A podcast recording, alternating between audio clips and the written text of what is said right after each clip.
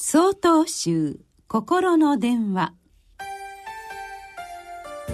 今週は「一歩半歩」と題して島根県上皇寺野津菓子さんのお話です。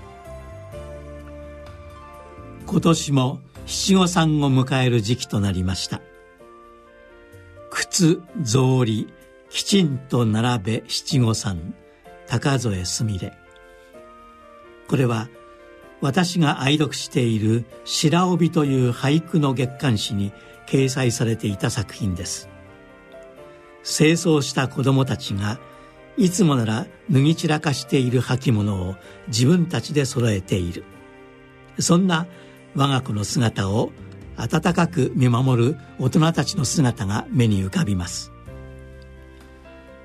私にも経験がありますが3歳を迎えるまでの子育ては苦労の連続です。体調が悪くてもただ泣くだけ。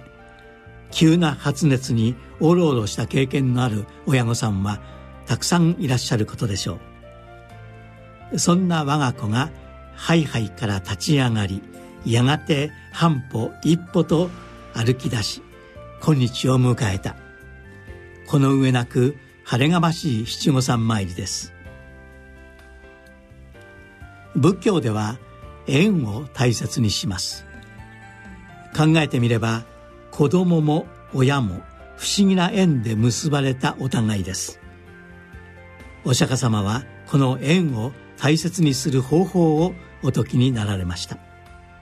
それは物の言い方考え方身のこなし方この三つが自分勝手にならぬよう常に注意しなさいというものです。これが一つ一つの出会いを大切にする方法です。他人は自分の鏡とよく言いますが物の言い方や考え方身のこなし方が自分勝手だったらたとえ家族であっても文句の一つでも言いたくなりますよね。さらには同じような態度で返したくなってしまうものです。逆にこれら三つの教えを守りいつも皆のためにと振る舞っている人はどうでしょう。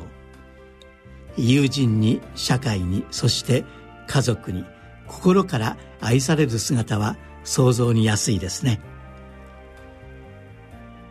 人の人生はいつかその終わりを迎えます。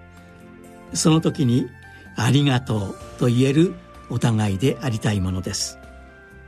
そのために幼児の歩みのように一歩でも半歩でも周りの人との出会いを大切にしていきたい。そんな自分でありたいと心に誓った七五三でした。11月18日よりお話が変わります。